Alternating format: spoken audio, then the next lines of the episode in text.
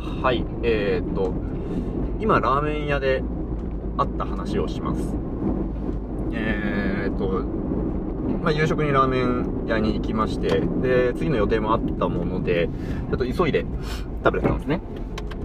で、えっと、今日行ったところが、今の時間帯がおそらく、え、っと、ホールを一人で回している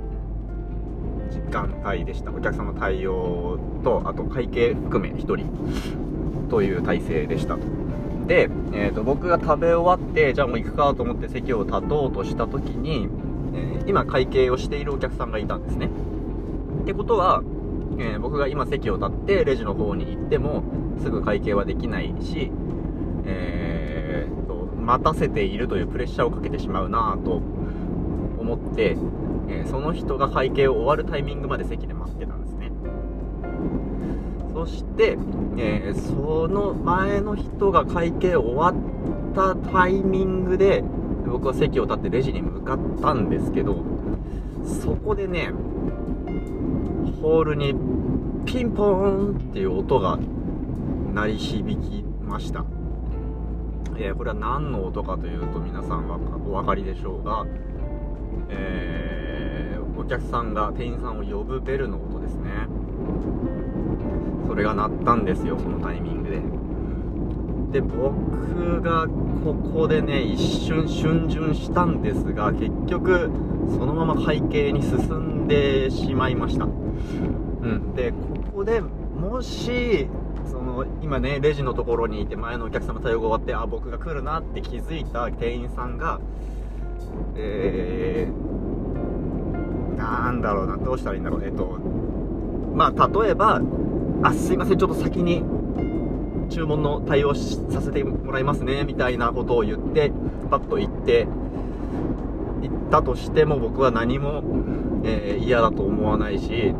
そうしてくれたらいっそ楽だったのにのにと後で思うんですけど思うことになるんですけどえーまあそのままね会計してくれたんですね。で当然あのボタンを押したお客さんはその間待ってるわけです。うん。で、それは分かっていて、店員さんも僕の対応してるんですね。で、あの、僕の会計が660円でした。醤油豚骨ラーメン大盛りで660円。で、えっ、と、小銭がうまいことなかったもんで、1000円札と、えーあと、10円がね、小銭入れの方に入っているのを覚えていたので、え1010円出そうと思って1000円をポンとトレイに置いてで10円を探したんですけど、まあ、パッパッと見つからなかったです。多分ね時間にしたら3秒3秒も探してないぐらいなんですけど僕としてはさっと終わらせて注文を取りに行ってあげてほしいというかそうやって店員さんの気持ちを楽にしてあげたいところで1回1個手間取って3秒ぐらい小銭を10円を取り出すのにかかってしまったのをすごく申し訳なく思いながら10円を出して、はい、1010円からお預かりしますと、えー言われたぐらいのタイミングでねもう1回ベルが鳴ったんですね。えーそそのそ同じ人なんですよ。同じお客さんが鳴らしてるんですよ。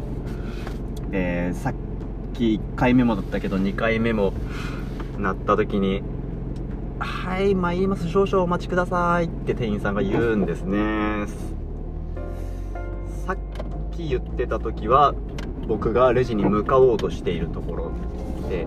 だったんですけど今回のやつは僕の対応をしていて1010円をレジにしまってお釣りを出す作業中にそのまま言ったもんでえー、まあ、もろに僕はね目の前で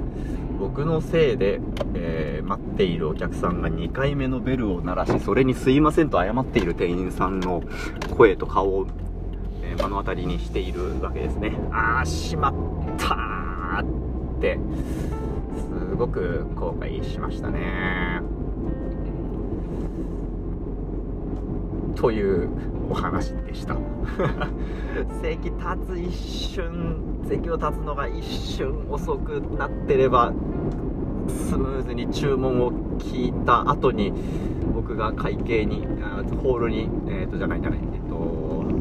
厨房にね注文を通してからそのタイミングですっと僕が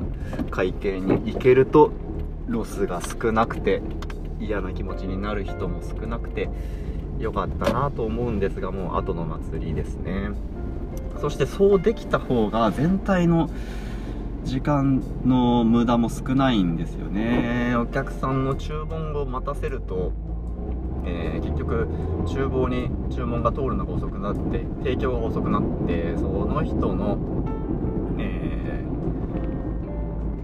ー、その後の予定がねちょっと遅くなるわけですからダメですね。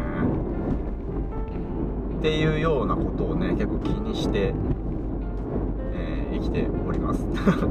いやそれですごい気に病むとかいうことはないんですけどああこういうところに